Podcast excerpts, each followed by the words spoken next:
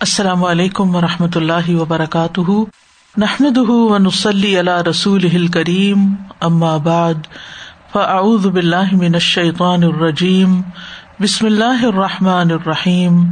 ربش رحلی صدری ویسر علی عمری وحل العقدم السانی یفق قولی۔ صورت الانعام آیت نمبر سات۔ ولو نزلنا عليك كتابا في قرطاس فلمسوه بأيديهم فلمسوه بأيديهم لقال الذين كفروا لقال الذين كفروا إن هذا إلا سحر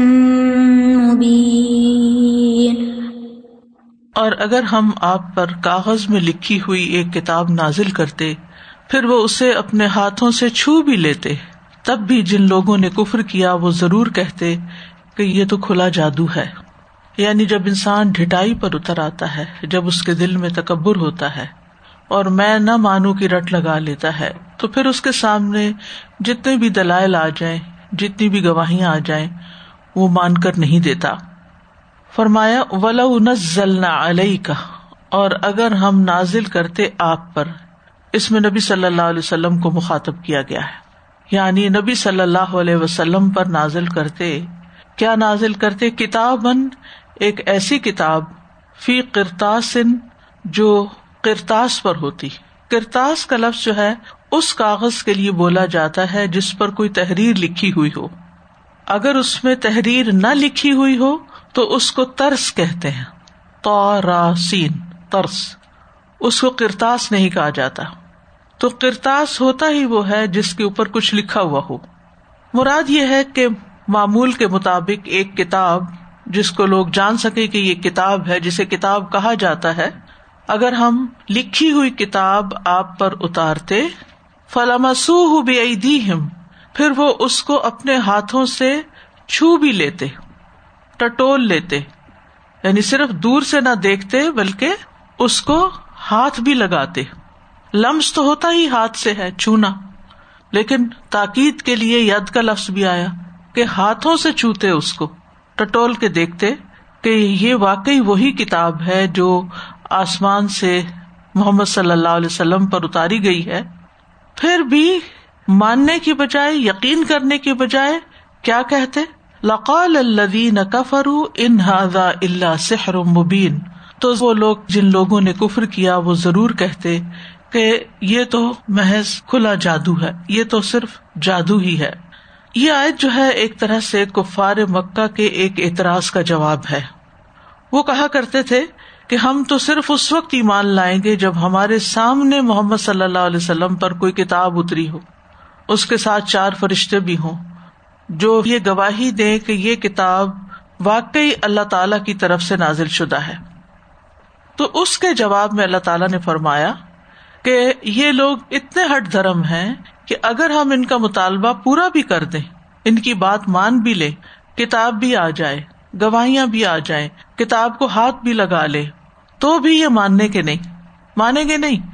اس وقت بھی کیا کہہ دیں گے کہ یہ سب کچھ تو جادو ہے، ہماری نظر بندی کر دی گئی ہے۔ امبیا پر جتنے بھی معجزے آئے، یا امبیا علیہ السلام نے جتنے بھی معجزات دکھائے عموماً ان کے جواب میں جو متکبرین کا رویہ تھا یا ان کا رسپانس تھا وہ کیا تھا کہ یہ تو ایک جادو ہے۔ موس علیہ السلام نے جب فرعون کے دربار میں اصا پھینکا اور وہ اجدہ بن گیا تو فرعون نے کیا کہا؟ کہ لساہر علیم، کہ بڑا ماہر جادوگر ہے۔ اسی طرح سورت تور میں آتا ہے وہ یرو کسفم سما اساقتن یقول صحاب مرکوم اگر وہ آسمان سے کوئی ٹکڑا گرتا ہوا دیکھیں تو یہی کہیں گے کہ یہ تو طے بتہ بادل ہے مانیں گے نہیں۔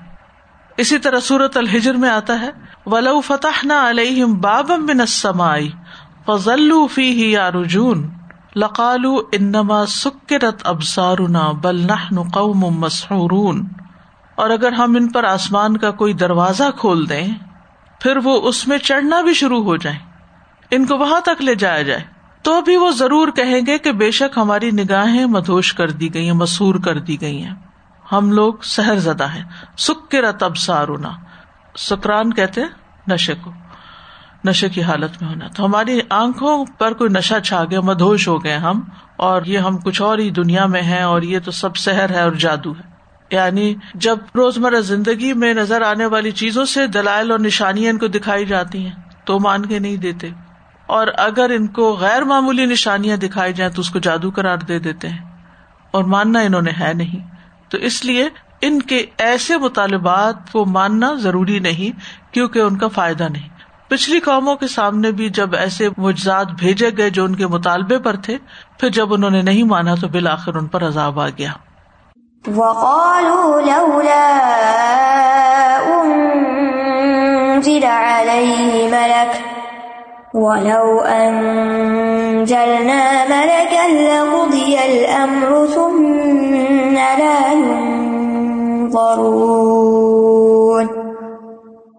اور انہوں نے کہا، اس پر کوئی فرشتہ کیوں نہیں اتارا گیا؟ اور اگر ہم کوئی فرشتہ اتار دیتے تو معاملے کا فیصلہ ہی کر دیا جاتا، پھر وہ مہلت نہ دیے جاتے۔ وقالو، اور انہوں نے کہا یعنی نبوت کے منکرین نے کہا، اشارہ ہے قریش مکہ کی طرف۔ کیا کہتے ہیں، کیا اعتراض کرتے ہیں؟ لولا انزلہ علیہ ملک، اس پر کوئی فرشتہ کیوں نہیں اتارا گیا؟ یعنی اللہ تعالیٰ کو مخلوق کی طرف اگر کوئی رسول بھیجنا تھا، تو یا تو وہ انسان کی بجائے فرشتہ ہوتا، یا پھر یہ کہ فرشتہ اس کے ساتھ ساتھ چل رہا ہوتا اور اس کا باڈی گارڈ ہوتا اور لوگوں سے کہتا کہ یہ اللہ کا رسول ہے، اس پر ایمان لے آؤ، ورنہ تمہیں سزا ملے گی۔ تو جیسے کہ پچھلی آج کی شرح میں بھی بتایا کہ وہ کہتے تھے کہ آسمان سے کتاب ہے اور ساتھ فرشتے بھی آئے جو گواہی دیں۔ تو یہاں بھی یہی بات کہی جا رہی ہے کہ ان کا اعتراض ہے کہ فرشتہ کیوں نہیں اس کے ساتھ کہ جو گواہی دے کہ یہ اللہ کا رسول ہے۔ سورت الحجر میں بھی آتا ہے، لو ماتا تینا بل ملائی کتی ان کن تبن صادقین تو ہمارے پاس فرشتوں کو کیوں نہیں لے کے آتا اگر تو سچوں میں سے ہے؟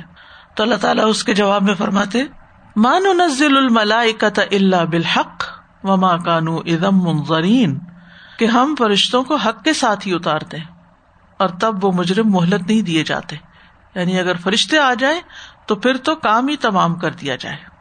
اسی طرح صورت فرقان میں آتا ہے، وقال الدین ارجون لقاءنا لولا انزل علينا الملائكة او نرى ربنا لقد استكبروا في انفسهم واتوا عتوا كبيرا اور ان لوگوں نے کہا جو ہماری ملاقات کی امید نہیں رکھتے، کیا کہا؟ ہم پر فرشتے کیوں نہیں اتارے گئے؟ یا ہم اپنے رب کو کیوں نہیں دیکھتے؟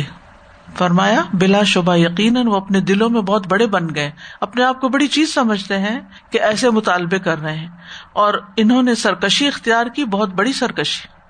تو ایسی باتیں کرنا اور ایسے مطالبات پیش کرنا، یہ تکبر کی علامت ہے، اور ایسے متکبر پھر حق کے آگے جھکتے نہیں۔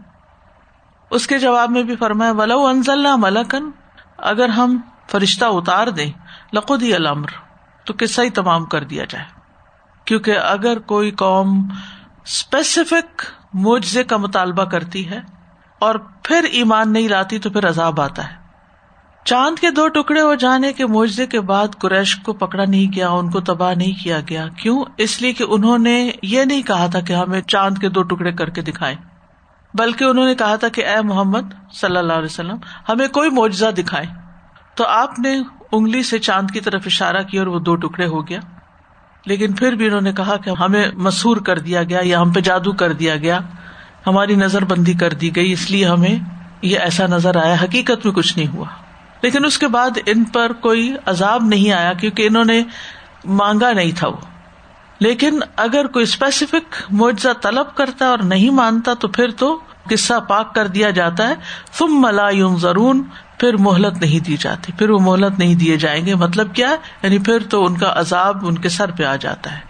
پھر تو وہ تباہی کر دیے جاتے ہیں۔ کیونکہ اس کے بعد پھر کوئی اور ایسی چیز رہ نہیں جاتی کہ جس سے وہ ہدایت پائے کوئی طریقہ۔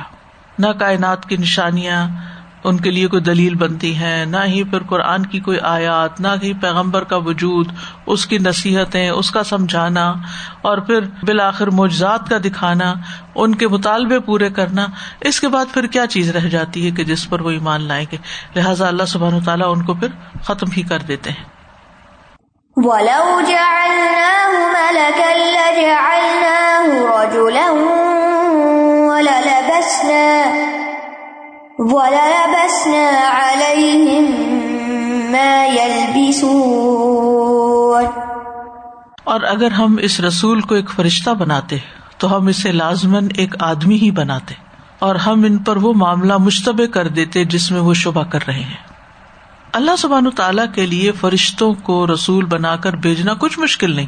جہاں وہ انسانوں کو رسول بنا کے بھیج سکتے ہیں، وہاں وہ فرشتوں کو بھی بھیج سکتے اب فرشتے اگر اپنی اصل شکل میں آتے ہیں تو وہ انسانوں کو نظر نہیں آ سکتے۔ اب اگر کہیں سے آواز آ رہی ہو، شکل دکھائی نہ دے، تو انسان کیسے مان سکتا ہے کہ یہ واقعی کوئی صحیح بات کر رہا ہے اور اس کو اللہ ہی نے بھیجا ہے؟ اپنی نظروں سے دیکھے ہوئے پیغمبر کو نہیں مان رہے تو فرشتے کو پھر کہاں سے مانتے؟ اور ویسے بھی یہ ازر کرتے کہ یہ تو فرشتہ اور ہم انسان ہیں، ہم اس کی بات کہاں سے مانے فرمائے کہ اگر ہم اس کو پیغمبر بناتے ولو جا اللہ ہوں ملکن لجا اللہ رجولن تو ہم اس کو ایک انسان کی شکل میں ہی اتارتے۔ یعنی اگر اللہ تعالیٰ فرشتے اتارتا تو وہ اپنی اصل شکل میں نہ آتے، بلکہ انسان کی شکل میں آتے۔ اور اگر وہ انسانی شکل میں آتے تو پھر وہ کہتے کہ ہم کیسے مانے یہ فرشتہ، یہ تو انسان ہے۔ کیونکہ فرشتے کو اگر انسان بنا کے بھیجا جاتا تو پھر انسان تو پہلے ہی آئے ہوئے ہیں، رسول بن کر۔ تو اس کا کچھ فائدہ نہیں۔ تو حکمت کا تقاضا کیا تھا کہ انسان ہی کو انسانوں کے لیے رسول بنا کر بھیجا جائے۔ کیونکہ وہ یہ اعتراض بھی کر سکتے تھے کہ ہم تو انسان ہیں، ہم ایک فرشتے کی پیروی کیسے کریں؟ وہ ہمارے لیے ایک رول ماڈل کیسے ہو سکتا ہے؟ تو اصل بات یہ ہے کہ انسانوں کے لیے انسانوں میں سے رسول بھیجنا یہ دراصل اللہ سبحان و تعالیٰ کی بہت بڑی رحمت ہے۔ اور اس نے اپنی حکمت کی بنا پر اس بات کا فیصلہ کیا ہے۔ کیونکہ انسان انسانوں کے مزاج کو بھی سمجھتے ہیں، ان سے بات کر سکتے ہیں، ان کے مسائل حل کر سکتے ہیں۔ قرآن مجید میں اللہ تعالیٰ نے رسول اللہ صلی اللہ علیہ وسلم کی آمد کو مومنوں پر ایک احسان کہا ہے۔ لقد من اللہ ادبا صفیم رسول من انفسم کہ یقیناً اللہ نے مومنوں پر احسان کیا جب انہیں میں سے ایک رسول ان میں بھیجا۔ یعنی انسانوں میں انسان اور پھر انہیں کی قوم کے اندر کا ایک فرد ان کے اندر رسول بنا کر بھیجا۔ تو آیت کا خلاصہ یہ ہے کہ جو لوگ مانتے نہیں، حق کو جٹلانا چاہتے ہیں، وہ معجزات دیکھ کر بھی نہیں مانتے۔ اور پھر معجزات سامنے آ بھی جائیں تو اس کو کچھ سے کچھ کرار دے دیتے ہیں، جادو کرار دے دیتے ہیں۔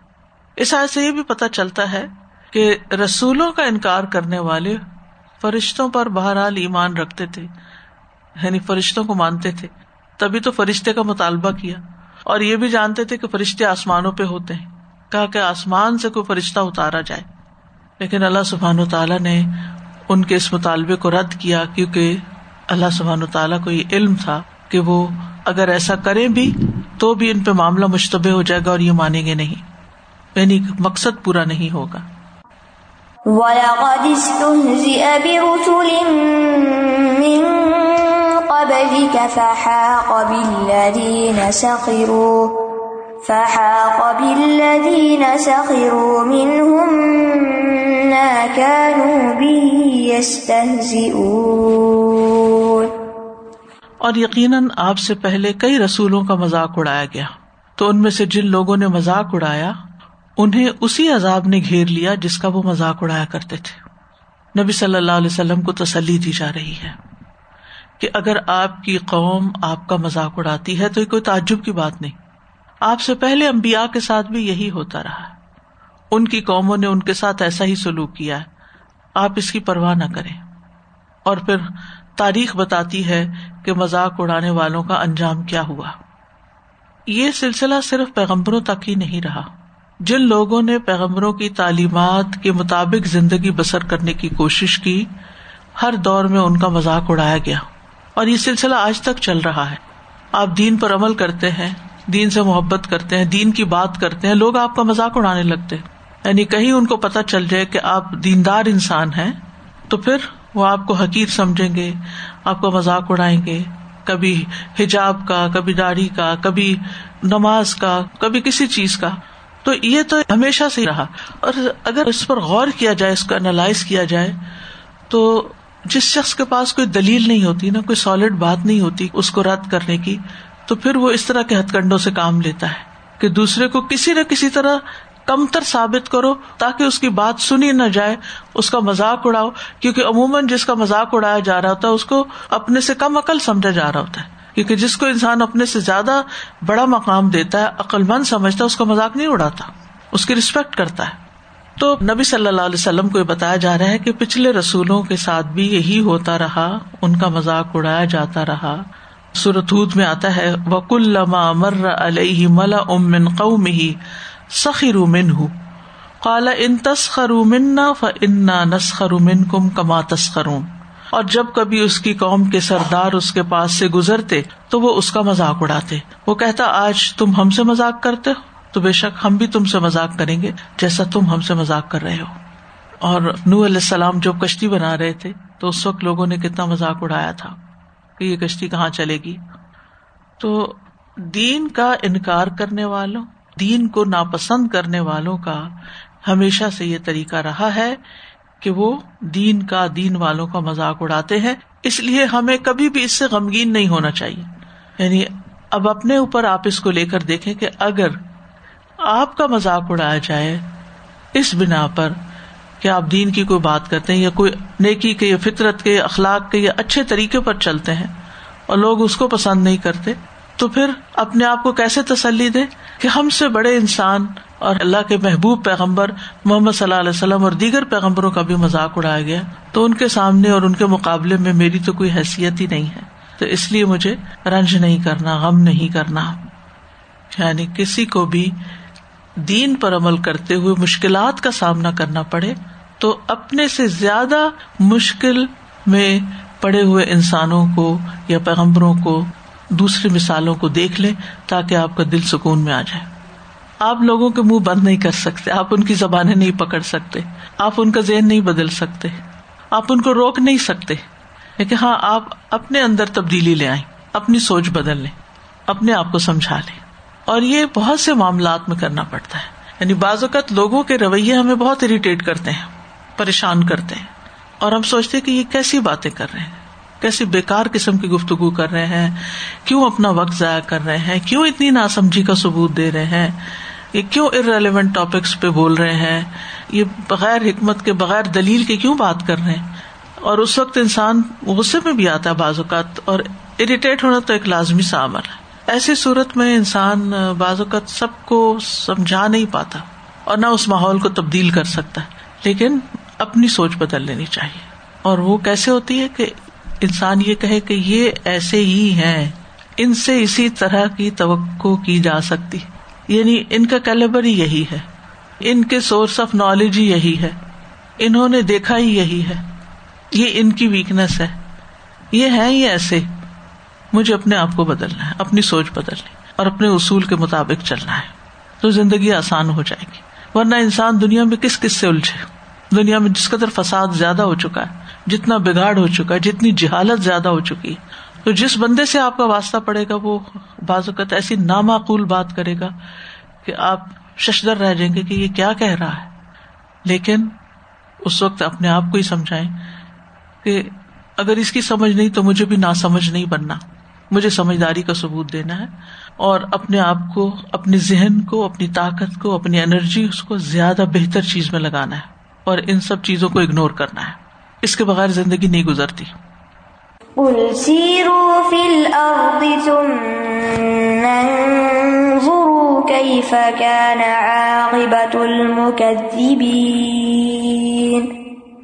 کہہ دیجیے چلو پھرو زمین میں، پھر دیکھو کیسا ہوا انجام جھٹلانے والوں کا۔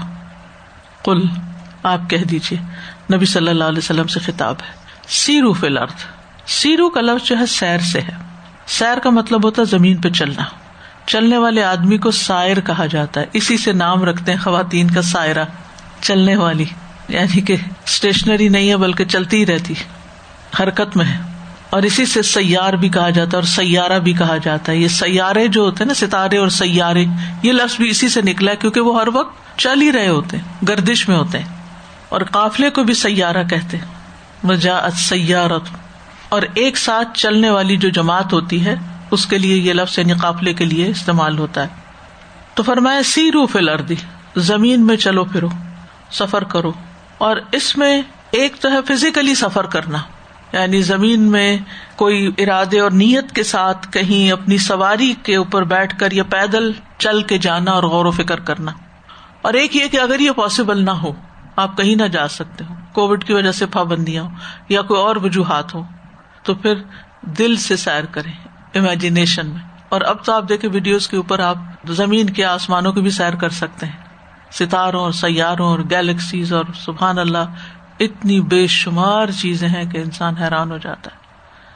یعنی آج کے دور نے اس سیر کے عمل کو بہت آسان کر دیا اور گوگل میپ پہ آپ جہاں جہاں کی چاہیں سیر کر سکتے ہیں کہ کون سی جگہ کہاں ہے، کتنی دور ہے، کیسی زمین ہے تو سیرو فل ارتھ میں دونوں طرح یعنی دل کے ساتھ سیر کرنا اور پاؤں کے ساتھ سیر کرنا دونوں کا مانا لیا گیا ہے۔ تو مطلب یہ ہے کہ جاؤ، دیکھو، چلو، پھرو، گزشتہ قوموں کے حالات دیکھو، تاریخ کو دیکھو، ایسی جگہوں کو دیکھو کہ جہاں سے عبرت حاصل ہوتی ہے۔ اللہ کی نشانیوں کو دیکھو۔ جن قوموں کے اوپر ہلاکت آئی، بربادی آئی ان کے آثار کو دیکھو، جیسا کہ سورت صافات میں آتا ہے وہ ان کم لتمرون علیہ مسبحین و بل افلا تعقلون۔ اور بے شک تم صبح کے وقت یقیناً ان بستیوں پر سے گزرتے ہو، اور رات کو بھی یعنی کبھی دن کا سفر ہوتا، کبھی رات کا، کیا پھر تم عقل نہیں رکھتے؟ یعنی کس بات کی عقل؟ کہ ان کی یہ بربادی کیوں ہوئی؟ ان پہ یہ تباہی کیوں آئی؟ انہوں نے کیا کیا تھا؟ ان کی کون سی غلطی تھی کہ جس سے مجھے بچنا ہے تاکہ میں ایسے انجام سے بچ سکوں؟ یعنی تم منظور مراد کیا ہے؟ سیر بے مقصد نہ ہو، سیر صرف تفریح نہ ہو، سیر صرف انجوائےمنٹ کے لیے نہ ہو، سیر صرف بوریت دور کرنے کے لیے نہ ہو، بلکہ اس کا اہم مقصد غور و فکر ہو۔ اور غور و فکر میں بھی کئی فقانہ عاقبت المقدبین جٹلانے والوں کا انجام کیا ہوا؟ اب یہاں پر لفظ سم آیا۔ جبکہ قرآن پاک کے دیگر مقامات پر جہاں سیر کا لفظ آتا ہے، وہاں فن ضروفا کا لفظ آتا ہے۔ تو سما جو ہوتا ہے، یہ تراخی کے لیے ہوتا ہے۔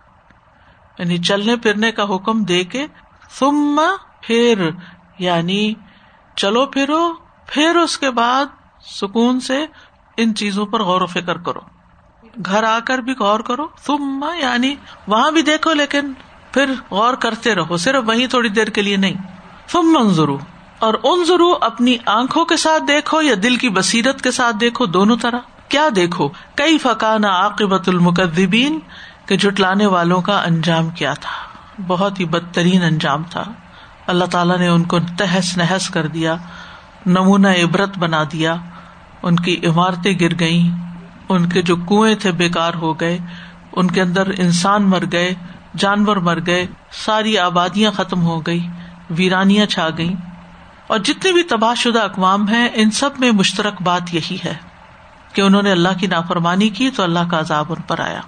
کتنی ہی بستیاں، کتنی ہی محلات، کتنی ہی ان کی ایجادات اور کتنی ان کی ترقیاں سب کچھ ختم ہو کر رہ گئی ان کا انجام ایسا ہی ہوتا ہے۔ سورت محمد میں آتا ہے، افلم یا فل ارد فیم ضرو کئی فقان عاقبت الدین امن قبل دمر اللہ علیہم بلیل کافرین امسالحا کیا پھر وہ زمین میں چلے پھرے نہیں؟ پھر وہ دیکھتے کہ ان سے پہلے لوگوں کا انجام کس طرح ہوا۔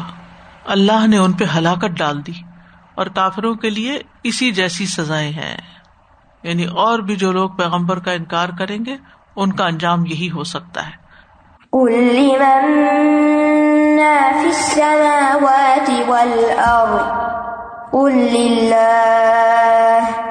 كتب على نفسه الرحمة ليجمعنكم إلى يوم القيامة لا ريب فيه الذين خسروا أنفسهم فهم لا يؤمنون کہہ دیجیے کس کا ہے جو کچھ آسمانوں اور زمین میں ہے؟ کہہ دیجیے اللہ ہی کا ہے، اس نے اپنی ذات پر رحمت کرنا لازم کر لیا ہے۔ وہ تمہیں قیامت کے دن ضرور ہی جمع کرے گا، جس کے آنے میں کوئی شک نہیں ہے۔ وہ لوگ جنہوں نے اپنے آپ کو خسارے میں ڈالا، بس وہ ایمان نہیں لائیں گے۔ کوئی کہہ دیجیے یہ ایک تنبیہ کا انداز ہے جنجوڑا جا رہا ہے۔ کیا کہہ دیجیے لیمن کس کا ہے؟ کون مالک ہے؟ کس چیز کا؟ معاف سماوات والارض۔ ان تمام چیزوں کا جو آسمانوں میں اور زمین میں ہے۔ یعنی زمین و آسمان اور جو کچھ ان دونوں میں موجود ہے چاہے انسان ہو، فرشتے ہوں، جنات ہوں، جانور ہوں، نباتات ہوں، دیگر مخلوقات ہوں، ان سب کا مالک کون ہے؟ ان کو اون کون کرتا ہے؟ تو وہ خود بھی اس بات کو مانتے تھے، اس کا انکار نہیں کرتے تھے کہ ساری چیزوں کو اللہ نے پیدا کیا اور وہی ان کا مالک ہے۔ کل اللہ کہہ دیجیے اللہ ہی مالک ہے۔ سوال کے فوراً بعد اللہ تعالیٰ نے اپنے نبی کو جواب دینے کا بھی حکم دے دیا۔ تاکہ یہ دلیل کے طور پر بات پختہ ہو جائے۔ یعنی یہ ایک خاص اسلوب ہے۔ قرآن مجید میں جہاں جہاں سوال کر کے مخاطب کے جواب کا انتظار کیے بغیر خود ہی جواب دے دیا گیا، تو مطلب یہ ہے کہ ان کو دراصل سوال کر کے سمجھانا مقصود ہے اور کہتے نا کہ او یہ بات تو میرے دل میں تھی، تم نے پہلے ہی کہہ دی۔ تو یہ بھی ایک سمجھانے کا انداز ہے۔ اور یہ بھی کہ مخاطب کے لیے انکار کی کوئی گنجائش نہ رہے۔ تو جواب میں سبقت کس لیے ہے؟ تاکہ کوئی اور بات نہ سوچو، بات یہی ہے۔ اور ویسے بھی ہم دیکھتے ہیں کہ مشرقین مکہ جو تھے، وہ اللہ سبحان تعالیٰ کو خالق بھی سمجھتے تھے، مالک بھی سمجھتے تھے۔ وہ رب کہتے تھے۔ جیسے کہ سورت مومنون میں آتا ہے کل لمن الرد و منفیحا ان کن تم تالمون سیقول کل افلا تذکرون؟ کہہ دیجیے زمین اور جو کچھ اس میں ہے، یہ کس کا ہے؟ اگر تم جانتے ہو۔ ضرور کہیں گے اللہ ہی کا ہے۔ تو پھر کہیے کہ فلا تذکر ہوں تمہیں سمجھ نہیں آتی پھر۔ تم نصیحت نہیں پکڑتے۔ کل من رب السماوات السبع و رب العرش العظیم۔ سیقولون للہ۔ کل افلا تتقون؟ آپ ان سے پوچھیے سات آسمان اور عرش عظیم کا رب کون ہے؟ ضرور کہیں گے کہ اللہ۔ کہہ دیجیے پھر تم ڈرتے نہیں ہو۔ تمہارے اندر تقوا نہیں ہے۔ پھر اسی طرح کل من بھی ادی ملکوت کل شعی ان سے پوچھیے کہ ہر چیز کی بادشاہت کس کے ہاتھ میں؟ وہ یو جیرو ولا یو جارو علیہ کن تم تالم سیقول کلف انا تو سرون اتنا خوبصورت انداز ہے کہ سوال بھی کیا جا رہا ہے، ان کی عقل کو جھنجھوڑا جا رہا ہے۔ تاکہ وہ غور کرے، حقیقت تک پہنچے، حق کو مان لے، اور پھر ساتھ ساتھ ان کو سمجھایا بھی جا رہا ہے اور ان سے پوچھا بھی جا رہا ہے کہ اگر تم یہ بات مانتے ہو، تو پھر صرف اللہ کو ایک معبود کیوں نہیں مانتے؟ اس کی عبادت کیوں نہیں کرتے؟ جب اللہ ہی ہر چیز کا مالک ہے، زمین و آسمان کی ہر چیز کا، اور اس کے سوا کوئی ذرے کے برابر بھی کسی چیز کا مالک نہیں، تو پھر اس کا نتیجہ تو کیا ہے؟ کہ پھر تم اس کے آگے جھک جاؤ، اس کے احکام بھی مانو۔ پھر فرمایا، کتب اللہ نفس رحما اس نے اپنی ذات پر رحمت لکھ دی ہے۔ یعنی اپنے لیے واجب کر لی ہے رحمت۔ کتبا کا مطلب ہے لازم کر لیا۔ لکھنے کا یا لفظ لٹرل مانا نہیں ہے کہ کہیں لکھ کے رکھا ہوا ہے۔ کتب علیکم سیام کا کیا مطلب ہوتا ہے؟ تم پر روزے فرض کر دیے گئے۔ یعنی اس نے اپنی ذات پر فرض کر رکھی ہے، واجب کر رکھی ہے، لازم کر رکھی ہے۔ کیا رحما رحمت کیا ہوتی ہے؟ رحمت کہتے ہیں رقت قلب کو، جس پہ رحمت کی جا رہی ہے، اس کے ساتھ احسان کا تقاضا کرے۔ یعنی دل کی ایسی نرمی کہ جس کے نتیجے میں انسان جس پہ رحم کر رہا ہے، اس کے ساتھ اچھا معاملہ کرے، اچھے سلوک کا تقاضا کرے۔ تو اللہ سبحان تعالیٰ نے اپنے اوپر رحمت کو لازم کر رکھا ہے۔ کیوں یہ بتایا جا رہا ہے کہ اگر اس کی رحمت نہ ہوتی تو تمہارے اس انکار پر تمہیں پکڑ لیا جاتا۔ تم پہ جلدی عذاب آ جاتا تمہیں جلد سزا مل جاتی اور یہ بھی مانا ہے کہ تمہیں اللہ کی رحمت کی طرف دعوت دی جا رہی ہے۔ یہ جو تمہیں ڈھیل دی گئی ہے نا، مہلت دی گئی ہے، یہ اللہ کی رحمت کی وجہ سے لہٰذا تم اللہ کی طرف پلٹو۔ اللہ سے توبہ کرو۔ اللہ سبحان و تعالیٰ شرک کرنے والوں کو، اس کی ذات کا انکار کرنے والوں کو، جو سرے سے مانتے ہی نہیں اس کو ایتھسٹ ہے کفر کرنے والوں کو، ان سب کو مہلت دیتا ہے۔ اور پھر ہم جیسے گناگاروں کو بھی، جو دن رات غلطیاں کرتے ہیں، ہمیں مہلت دے رہا ہے، ہمیں جلدی نہیں پکڑتا، کیونکہ اللہ کی رحمت ہر چیز پر غالب ہے۔ اللہ کی رحمت صرف نیک لوگوں کے لیے نہیں ہے، نیک و بد سب کے لیے ہے، کیونکہ اس کی رحمت کامل ہے۔ اور دنیا میں اللہ کی رحمت سب کے لیے، انسانوں کے لیے، حیوانوں کے لیے، سب کے لیے۔ لیکن آخرت میں اللہ سبحان و تعالیٰ کی رحمت صرف مومنوں کے لیے ہے۔ یعنی اللہ نے آخرت میں اپنی رحمت صرف مومنوں کے لیے رکھی ہے۔ اور یہ بھی یاد رکھے کہ اللہ کی رحمت اس کے غزب پر غالب ہے۔ اللہ کی رحمت اس کے غزب پر غالب ہے۔ ایک حدیث کے مطابق اللہ تعالیٰ کی رحمت کے سو حصے ہیں۔ جن میں سے صرف ایک حصہ دنیا میں ہے۔ ننانوے آخرت کے لیے ہے جس کی وجہ سے وہ قیامت کے دن اپنے بندوں پر رحمت فرمائے گا، ان کو معاف کرے گا۔ اور اسی لیے یہ آج جو یہ بہت ہوپ دلاتی ہے۔ کہ اللہ تعالیٰ ہم پر اپنی رحمت فرما دے گا اور اسی رحمت کی بنا پر وہ گناگاروں کو بھی بخش دے گا اور ان لوگوں کو بھی جو اپنے گناہوں کی وجہ سے سزا کے مستحق ہوئے، وہاں سے بھی ان کو نکال لے گا۔ تو جس کو اللہ کی رحمت کا اندازہ ہو جائے، وہ کبھی مایوس نہیں ہوتا۔ اور ہمیں اللہ تعالیٰ کی رحمت کا سوال کرتے رہنا چاہیے۔ اللہ انی کا من فضل کا و رحمتی کا ف ان لا لکھا اللہ انتا۔ اے اللہ، میں تجھ سے تیرے فضل اور تیری رحمت کا سوال کرتا ہوں، کیونکہ بے شک تیرے سوا اس کا کوئی مالک ہی نہیں ہے۔ یعنی تو ہی اس کا مالک ہے، تو اپنی رحمت ہم پر فرما دے۔ اور یہ آیت ان لوگوں کے لیے ایک جواب بھی ہے، جو کہتے ہیں کہ قرآن میں بس عذاب کی باتیں لکھی ہوئی ہیں، اور صرف سزا کی اور صرف جہنم کی بات ہے۔ نہیں، اللہ تعالیٰ نے رحمت کی بات بھی کی ہے، اور اس کو بھی یاد رکھنا چاہیے۔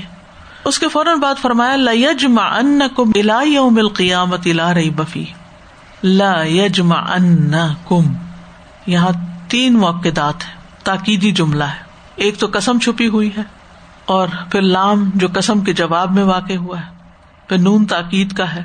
مطلب یہ کہ اللہ کی قسم اللہ ضرور تمہیں قیامت کے دن جمع کرے گا اور اس میں اللہ تعالیٰ تمام لوگوں سے مخاطب سب کو جمع کرے گا۔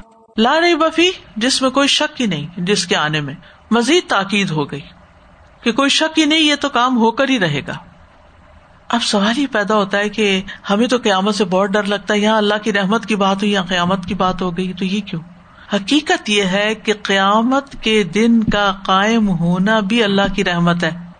کیونکہ بہت سارے لوگ جنہوں نے دنیا میں اچھے کام کیے ہوتے ہیں، دل کے بھی بہت اچھے ہوتے ہیں، ویسے بھی لوگوں کے ساتھ خیر خائی کا معاملہ کرتے ہیں، لیکن پھر بھی لوگ ان کو مس انڈرسٹینڈ کرتے ہیں۔ تو ان کو بدلا کون دے گا دنیا میں؟ پھر کتنے ہی لوگ ہیں کہ جو چھپے احسانات کرتے ہیں لوگوں کے اوپر۔ کچھ لوگوں کے احسانات صرف ان کی زندگی تک نہیں ہوتے، مرنے کے بعد بھی جاری رہتے ہیں۔